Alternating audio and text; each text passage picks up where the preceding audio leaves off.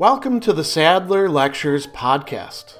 Responding to popular demand, I'm converting my philosophy videos into sound files you can listen to anywhere you can take an MP3. If you like what you hear and want to support my work, go to patreon.com slash sadler. I hope you enjoy this lecture. In Book 8 of St. Augustine's Confessions, there is an incredibly important turning point that I think many people remember with this crisis happening in the garden, and Augustine is in great anguish, finding himself, you know, kind of divided. But there is something that helps to precipitate that, that is narrated in chapter 6 and chapter 7, which is this encounter with a guy who comes over, his name is Ponticianus, kind of a mouthful there to talk, and he narrates something that produces a crisis for Augustine. And I think that we need a little bit of context to make sense of this. Augustine has been questing for a long time, ever since, he says, he read Cicero's Hortensius that awakened him not just to philosophy, but the desire for wisdom. He is looking for a way to understand himself, to understand God, to understand the human condition, to understand the universe, and to direct himself, to direct not just his behavior, but his loves, what it is that he should be effectively oriented towards. And so he has been been living this common life with his friends for a while. We could mention Alypius, who gets brought up a lot in the Confessions. There's others as well. And they are living a, a common life that is oriented towards some higher goods, towards justice and the virtues, towards trying to understand God, towards trying to free themselves of the life that they had been stuck in before, and to their own friendship with each other. And it's a pretty good life. It's not quite a monastic life, but it's, it's something you could say on the way to it. It's what we would nowadays call an intentional community, a community of friendship. And so this guy, Ponticianus, comes to visit. Augustine says that I was frequenting your church a lot. I had all these friends. And then we have this fellow, Ponticianus, a countryman of ours, insofar as being from Africa, being from North Africa, right? Who held a high office at court. I don't know what he wanted from us, but as we sat down to talk together, he chanced to notice a book, a book that was laying on a gaming table. And this is a very interesting interesting thing that we should have a little bit of a digression about. It's a book by who? By Paul, Paul the Apostle. Why would there be a book by itself, not part of a big bound codex that we call the Bible? Well, because when Augustine is talking about the Christian scriptures, he doesn't mean necessarily one big book that contains them all. There were all of these different books that would circulate independently of each other and might be read for their own sake. So a book by Paul would be one of the many letters that Paul has written. And so Ponticianus notices this, opens it up, and found to his surprise it was by the Apostle Paul. He thought it was one or other of the books that I was wearying myself out in teaching. So books of rhetoric, books of literature, books of philosophy. And so he smiles and looks at me as if to congratulate me and express surprise that he had suddenly found these writings and these alone before my eyes. Why? Because Ponticianus is a Christian, and so he's like, oh, this is cool. I mean, Augustine, are you actually a Christian? Are you just somebody interested in Christianity? You're reading a good part of it right here, you know? And so Augustine says, I told him how I expended very great pains on those scriptures. And then he says, a discussion came up in which he narrated the story of Anthony. So Ponticianus goes into several different discourses here that Augustine talks about. One is talking about the life of Anthony, and Ponticianus, is he narrating the entire life of Anthony? Maybe, probably not. Probably some of the key ideas, and then maybe explaining it along the way. Maybe Augustine gets to ask some questions. Who is Anthony? Anthony is an Egyptian monk. Why does it matter that he's an Egyptian monk? Is it, well, you know, he's located far away. Well, at that time, as we know by looking at other writers, monasticism was taking off in a lot of places. And one of the places where it was considered particularly austere was Egypt. As a matter of fact, when John Cassian, around this time, and his buddy are leaving the western area and going to Palestine to study with the monks there, the monks in Palestine are like, oh, you know, we're serious, but you want to see some serious monasticism? You got to go to Egypt, man check those guys out, right? And so the life of St. Anthony is talking not just about this guy, St. Anthony, but about the monastic way of life, right?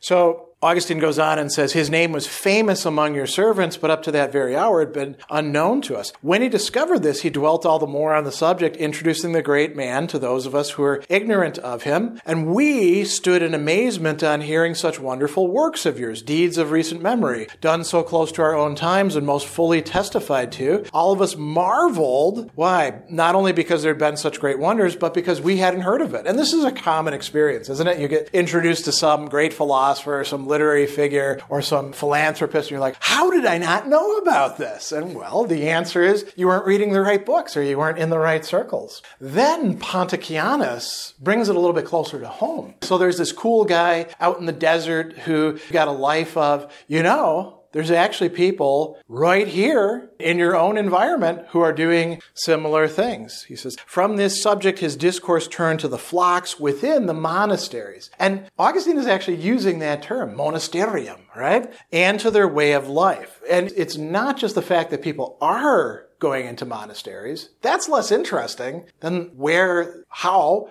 in what way they're living. And Augustine has a great metaphor here to you, which is like a sweet smelling odor to you and to the fruitful deserts and the wilderness of all of which we knew nothing. There was a monastery at Milan, a city that Augustine knows, right? There was a monastery at Milan filled with good brothers situated outside the walls under the fostering care of Ambrose, the bishop, but we had not known about it. He proceeded with his account, and we kept silent and attentive. So now we've got two things being talked about. Listen, there's monks nearby. There's monks in the, in the desert of Egypt. Cool story about one of them. By the way, I myself ran into a house like this, and I saw two worldly men get converted. So he says, he told us how he and three of his associates, it was at Trier one afternoon, went out for a walk in the gardens along the walls. They chanced to walk in pairs. One went apart with him, the other two wandered off by themselves. So the other two find a house. It's translated as house, a cottage really, a little tiny place, a casa in Trier. And these two buddies go in, and there they found a little book in which was written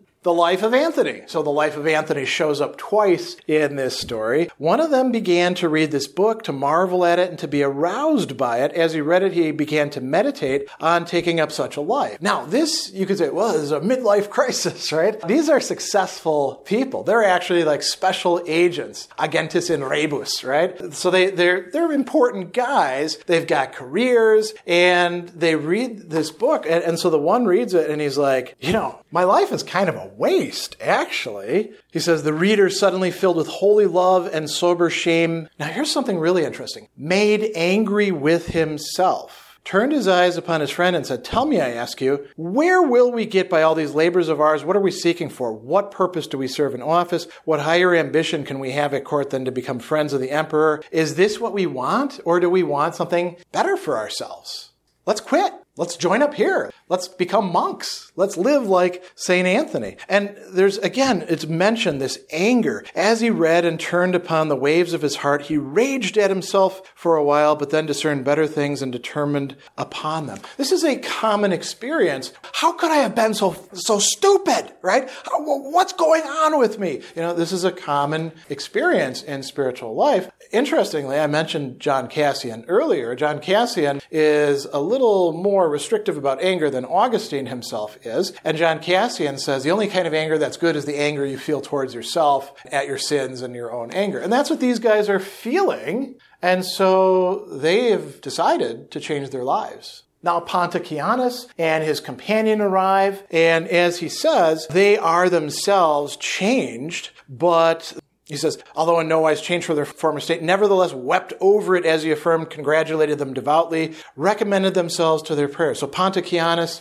going to continue on doing what he does. Now, very, very interesting. What sort of effect does this story have on Augustine? We can think about possible effects that this could have. You could be like proverbial, cool story, bro, which is dismissive. Oh, I don't care about this silly story of people changing their lives and all that. Augustine has the opposite reaction. He takes it to heart. He tells us this is the beginning of chapter 7.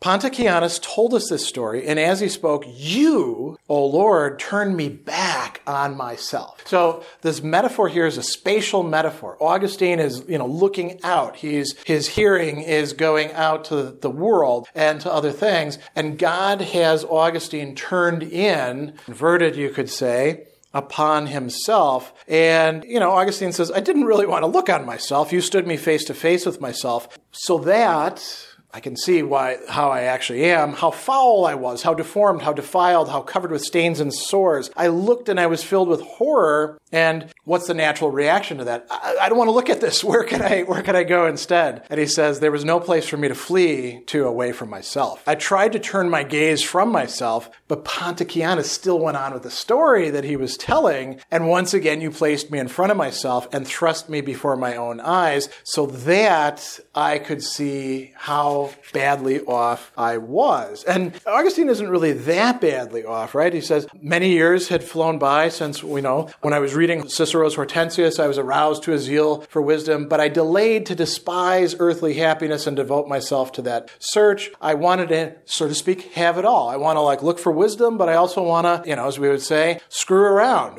Quite literally, one of the problems for Augustine, as we hear him later on saying, is, you know, give me chastity and continence but not yet. I still like to have some, some sex from time to time, that comfort, right? And so Augustine is wavering between these things. When it comes to that prayer, he says, I feared you would hear me quickly, and that quickly you would heal me of that disease of lust, which I wish to have satisfied rather than extinguished. And so this is what Augustine is feeling, thinking trying to figure out as he's listening to Ponticianus talking about these monks, people who have made a decision to leave those things behind and to devote themselves as exclusively as they can to loving and understanding God and indeed serving their neighbors within the monastery. So, Augustine, this is part of what is going to precipitate that famous scene in the garden where he's wavering back and forth. It's interesting. We should close this out. How the stories that others tell us, stories in this case that incorporate others' stories, can have such a profound effect on us at the right time. Not necessarily in a universal, catch all, applies to everybody at every point in time way. They're instead stories that hit us at the right point and then can allow, as Augustine says, God to act within our lives, our thoughts, our affections, and to be drawn into seeing ourself not in the story that's being told, but in the implications of the story. The story, even though it's not about us, applies to us. And that is what happens in this famous set of passages within these two chapters in Book 8. Special thanks to all of my Patreon supporters for making this podcast possible. You can find me on Twitter at Philosopher70, on YouTube at the Gregory B. Sadler channel, and on Facebook on the Gregory B. Sadler page. Once again, to support my work, go to patreon.com slash sadler. Above all, keep studying these great philosophical works.